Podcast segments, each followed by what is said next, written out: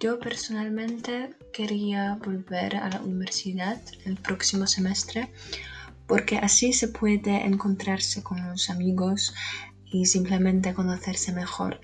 Online no tenemos tantas ocasiones. Está claro que en casa no se puede concentrarse bien en las clases. Para mí, por ejemplo, es un gran problema enfocarse en el material en mi habitación donde duermo, como, me relajo, etc. También a veces hay problemas técnicos y esto no ayuda en el proceso de aprendizaje. Es lógico que si se abren las bibliotecas podremos estudiar allí, tener accesible un sitio tranquilo para concentrarse mejor en el material. Tendremos un ambiente mejor que en casa.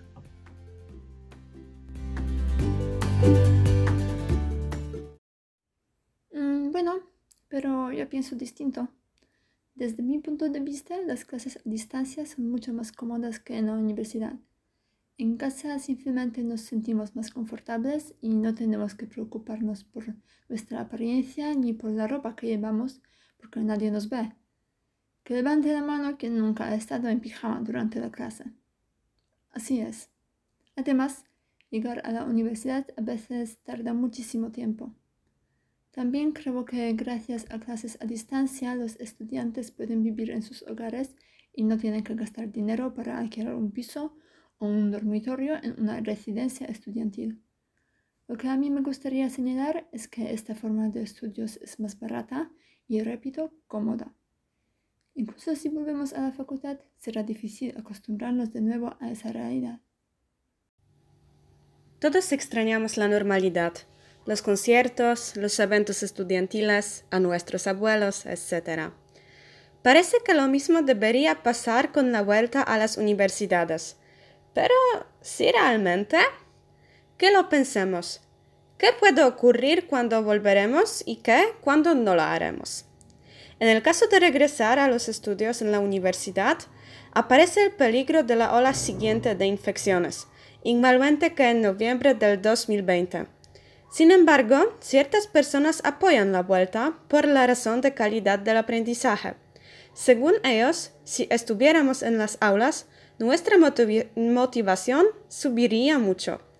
Ya está demostrado que estudiando en línea no nos enfocamos tanto como en las clases reales. Desgraciadamente, el regreso implica la subida de los precios de las viviendas. Los dueños seguramente querrán sacar provecho de los estudiantes. De todos modos, con los estudiantes en la ciudad regresarán las ferias. Juvenalia, los conciertos de artistas jóvenes, los festivales de cine. ¿Quién no quisiera admirar talentos nuevos? Pero, ¿qué si no volviéramos? Algunos dicen que así los títulos universitarios perderían su valoración gracias a la facilidad de engañar en los exámenes, y los empresarios son muy conscientes de eso. Tampoco habría tantos eventos en las ciudades, porque la mayoría de los jóvenes ya no estaría ahí. Y como los estudios y los cursos de formación profesional serían igualmente en línea, puede que los jóvenes preferirían hacer un curso en dos años que estudiar por cinco años, con casi mismo resultado. Quizá debería permanecer ambas formas de la formación.